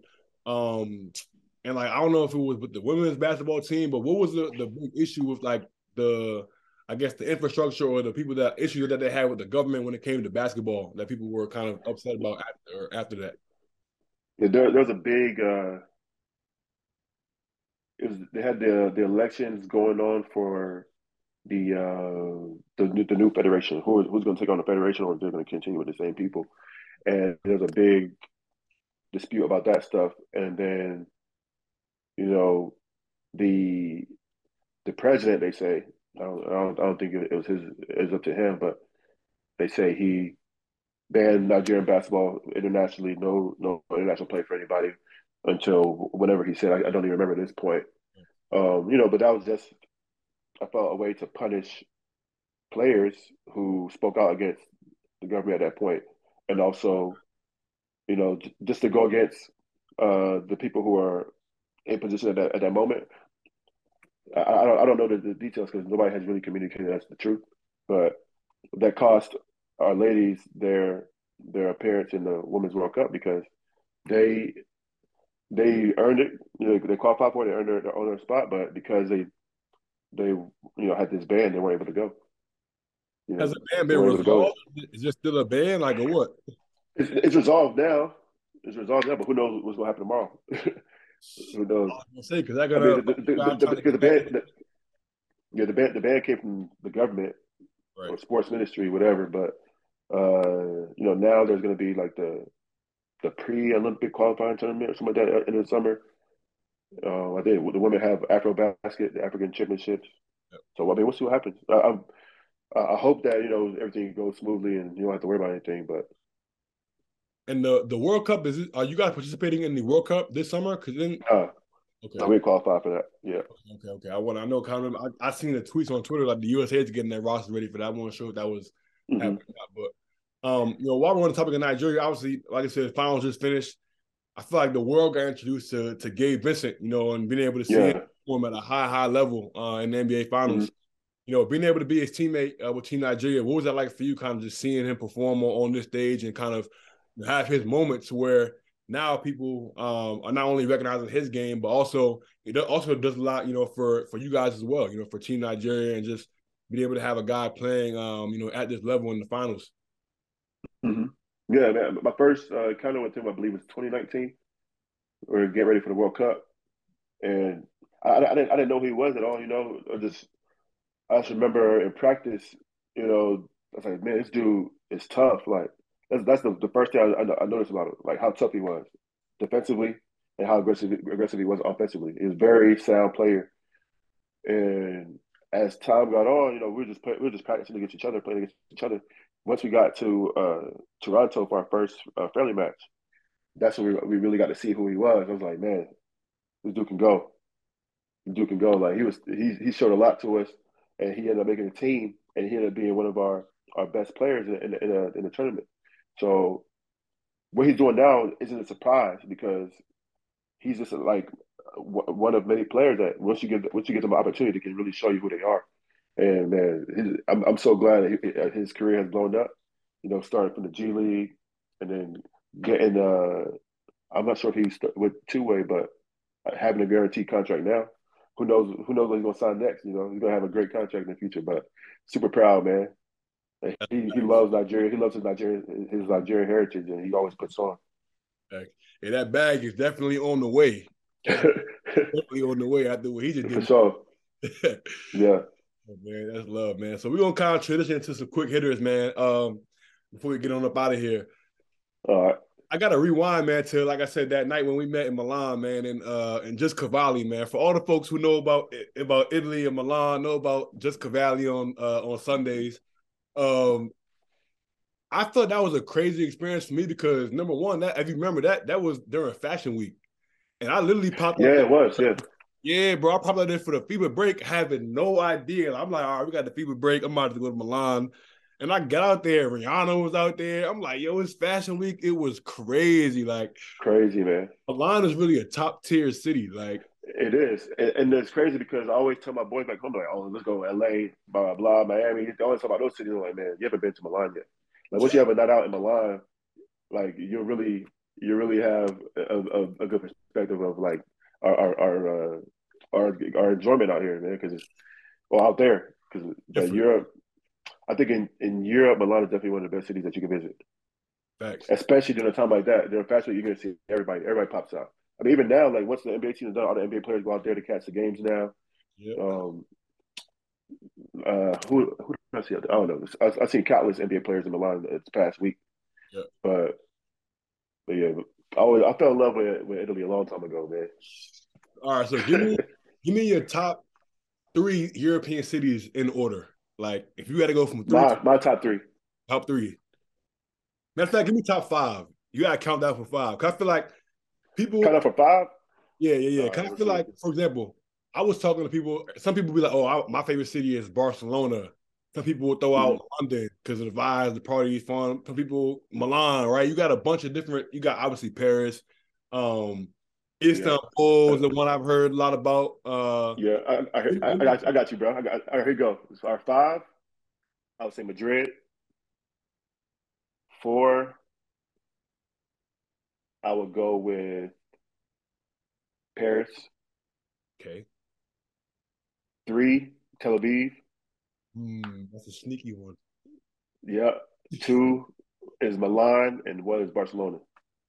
Jeez, all right, so Barcelona is over Milan. You would say, Yeah, because Barcelona has the the vibe. It has the parties, the day, the you know restaurants, and but it also has the beach. Hmm, So Milan doesn't have that, yeah, yeah, true. and a lot more people, a lot more people speak English in Barcelona. It's more international. Well, oh, it's a bigger city. It's a bigger city than Milan is. okay, Um, and also in Milan, you know, you have the nightlife, but like as far as attractions, all you really have is, is the Duomo Cathedral. right. Right. So yeah, Barcelona has a lot to see out there. Okay. Madrid. I, I I feel like it's the first time I heard Madrid. What's what's what's Madrid got to offer for the for the folks who might not be like, oh Madrid, that's top five. Cause you I feel like most people obviously know about Paris and things like that. So what's what's Mhm. what's Madrid? Uh, What do you, I'll what do you like about Madrid that will put it? What do you like about Madrid? Madrid- like if you it depends on your, on your preference, but Madrid is um, more of like a classy city. I'll compare it to like the the upscale New York uh, type of vibe. Bigger city, they have you know, like anywhere any other big city, you know, they have good clubs, um, nice restaurants there. Um, they have they have some attractions too, and I just remember like we always always found some. I, I can't remember the name of the place. It's I think yeah, it's called Ramsey's. It was a um, it was like a bar restaurant type vibe, and I, used to go there for brunch. Uh, my cousins came to visit my brothers. Um, but yeah, Madrid is dope, man. You, you can have a great time in Madrid. I'd put down If anybody wants to go, let me know. I got, I got, I got a plug in all these cities, man. say no more. Say no more. Hey, I'm gonna definitely tap in with you for sure. Next time I get on, I get on out there. All right. Um, all right. So who would who would you say right now, right? Is give me the best uh like import you say in America and then the best like European in, in Europe. Am my fault in Europe? Cause I feel like most people will be like, So the oh, best import player, uh, yeah, the yeah, best like, import, and the best European player. yeah, yeah, yeah, yeah. Damn, that's tough. Damn, that's, that's like tough. it'd be changing. It'd be changing. Huh? I, I feel like it changes from year to year. You know, so some people, oh, Mike James, the best player in Europe, or you know, Yeah, know, whatever the case may be. I heard Kevin Punter was going federal this year over there. Like, yeah, he um, went crazy. It's tough, man. It's hard to pick one player, bro. Let me think. who who's in? The, Who would you say is in the conversation if you can't pick one? Who who was like at the table? As Americans, as Americans, it's always Kevin Punter. Is always Mike James. You got uh, Will Clyburn. He's tough. I, I like his game the most, probably. If I had to choose, I, I, I, I like his game, bro. I'm, I'm, I'm picking him. He he played he played ball like I'm surprised he's not in the league, bro. He could be a, like a Yeah. type of wing in the league. I'm surprised he's I, not. in I the thought I thought I thought he had an opportunity to go, but he didn't go. Yeah. I thought he did. I'm not sure. Yeah. But yeah, I, I, I'll pick him then. Okay, okay, bet. I give me the European. Huh? And then give me the European.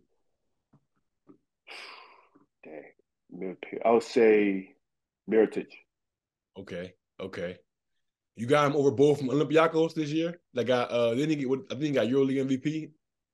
Am I tripping? Did what's both from Olympiacos name? I think he was MVP this year. He, he led EuroLeague in scoring, I'm pretty sure. Yeah, I, I can't think of his name. I know exactly what you're talking about. Yeah, But I, yeah, I, I, I like I, like Mirotic better though. okay, okay. You like him over um what's my boy name from Efes? Uh what's boy name from Efes, bruh? Um damn. He was EuroLeague MVP the year they won the EuroLeague. Wow, I can't think of this dude's name right now. That's crazy. I'm gonna think about it as soon as this podcast ends. Yeah. Yeah. Oh, all right, but nah, Mirotic, that's, that's that's a good pick. That's a good pick. Um, all right, so we can do a segment called "What's in Your Bag," right? Play on the Yeah. uh, podcast name. You go on to the club, give me the fit, man. Like, what's in your fit? Like, what you wearing? Then, if you're gonna do like a bag, what you throwing in the bag? Like physical items. If you have like a crossbody bag, or you a Yeah. guy, what's what's going in the bag? All right. So the fit in the bag. Yeah, both, both. All right. The fit. Do I have to talk about brands or just or just uh just, Both, just, just both. uh You know what I'm saying? What's the style? You know what I'm saying? What's going on? You your go to. I have some like if I if, I- if I'm gonna try to be like dressy, I have some McQueens on. Otherwise, if I'm, if I'm just trying to be comfortable, I have some Yeezys Okay. jeans. I gotta have some G Star G Star jeans for sure. Okay. And the shirt, it, it could range from anything, bro. It could be from Supreme to the freaking Burberry to even just a white or black tee. Yeah. you know what I'm saying? Yep. Um, and I'm gonna have in the, in the bag. I'm definitely gonna have my my wallet, some chapstick, some hand sanitizer, hand sanitizer, and that's about it, bro. Okay. Okay. So uh, that's, that's that's about it. Yeah, I'm uh, I, I, I, keep, I, keep, I, I keep a portable charger in there too sometimes, man. Gotta have the charger. Gotta have that. Gotta have charger. I'll keep the cologne on, the, on me. And in Japan, see, you Yeah. probably bought this in Japan, but I go got the portable Wi-Fi. Portable Wi-Fi gotta Oh come, man, yeah, gotta come with me in the bag for sure. yeah. As far as the McQueens go, man, them joints comfortable because I heard mixed reviews. Some people be like the McQueens are not comfortable. Not, bro. you They're not. it out, Yeah, thugging it they're out. not, bro. I don't, I don't wear them too often, bro. Yeah, yeah, I feel you. This where you try to step out. And, and, and, and, and while I was buying them, they give me one like, I don't know if you're gonna like these, man. They, they're not very comfortable. I was like, you sure? I see a lot of people. You know what I mean? I see a lot of people wearing. They look fine. First, first wear, is like, man, dang, these things tough. It's gonna, it's gonna take a while to get used to. Maybe, maybe I got to break. I got to break them in. Take it in a bit. Nah, they, they still ain't broken in yet, man. hey, I'm dead. I'm dead, man. All right, man. So last question we got for you, man. Um, you always ask our guests, who is one person that we should have on the podcast? Uh, but whoever you say, you got to help us, give us the little assist in getting them on. All right, let's see. Let's see. Who can I get you on here, man? Who, who have you had so far? Yeah, we had a bunch of guys, overseas guys. We had obviously yourself. Uh, we had Kyle Allman. He plays in Paris. Uh, my boy Marquise Reed. Uh, we had Stanton Kidd. He's a Maryland guy. Um, played overseas Okay. for a long time. Shoot, league guys. We had T Man, uh, Terrence Mann, Hamidou Diallo, Quinn Cook, uh, Haywood Highsmith. He's on the Heat right now. Um, Mhm. Like I said, Justin Robinson, who played in uh, Illawarra, he played in the league for a little bit too with the Bucks and the Wizards. Cam Taylor, actually, I think you might know Cam Taylor. He was in uh, Strasbourg. Yeah, yeah, I don't know him personally, but I, I, Okay, I know yep. who he is. Yeah, He, he played in uh, Spain in Spain this year. Yep, yep, yep. Yeah. Um, All right. bunch of dudes, man. Bunch I'm, of I'm. I'm, I'm gonna have. I'm, I'm, I'm, I'm, uh, I'm gonna say Caleb Agada. That's tough. He's, he, yeah, he's, he's he's been having a tough ride, man. I think I think he, de- he definitely should hear his story, man. He's got a very interesting story. Not for sure. That'd be dope, man. I always, I always see, you know, uh, Zaid Hearst. I'm sure. I always see Z tagging him on Yeah. the story, talking about, Yeah, yeah, yeah, yeah, yeah, yeah, It was, it was cool. We love to have him on. I know yeah, that would be dope. That would be dope, man. If you could give us the assist on that, man, that would that would be Yeah. dope. yeah. Matter of fact, I'm, I'm, I'm gonna throw you two. Caleb, they're both Canadians. Caleb and, and Johnny behind Mexico. Okay, okay, bet, bet. Yeah, Man, he has a tough bucket. He- They're both buckets, man. Say no more, man. Need it, need it. So we'll, we'll be in contact after the show, man. We can try to Oh, that sure. all season. Um, I got you.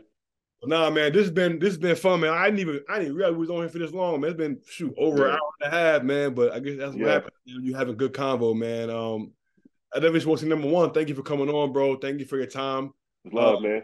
Definitely Love, been a pleasure, man. And I just want to say I always try to end that end the episode off giving people their flowers, man. I think, you know, just for you coming from a mid major, uh, I went to a mid major myself, man. It's definitely super inspiring to see guys like yourself be able to work their way up through Europe, you know, through the trials and tribulations of, you know, getting cut and having the injuries that you had and being able to get back on the court, man. It's been an honor to be able to just, you know, see you. Um, obviously, especially being at, being able to meet you last year in Milan, man, and you know, staying connected ever since then, man. Solid dude, bro. So I just want to give you your flowers, man. Just say, you know, congrats, man, on finishing year 10. I know you got a long way to go. Um, you know, you Thank always you, you over here, man. Like I said, definitely look forward to staying in touch, man. Hopefully we can link up in one of these European cities sometime soon, man. We definitely got to, man. And I appreciate you, dog. No doubt. No doubt. Appreciate you, man. All right, folks. This has been another episode of the What's in Your Bag podcast presented by Bet Online. As always, remember to like this podcast, subscribe, give us a five star rating. It goes a long way. That's gonna it's gonna be my guy Pull Up Tay on the outro. Make sure you got our streaming his music. Till next time, folks. Peace. Suave, suave, suave. I've been in my bag for a while, I'm invincible. Story of a young boss, grinding shit get critical. Calling on my bros one time, cause you special. I had some hoop dreams of right rounds for my mentor. Every target that I shoot is on point like a pencil. Different route, change relationships, I'm so sorry. Came up from the trenches and I made it, I say hardly. Now- Thank you for listening to Bleav. You can show support to your host by subscribing to the show and giving us a five star rating on your preferred platform.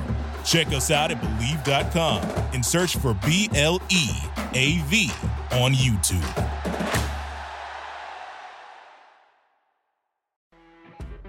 You know, when you're listening to a true crime story that has an unbelievable plot twist that makes you stop in your tracks?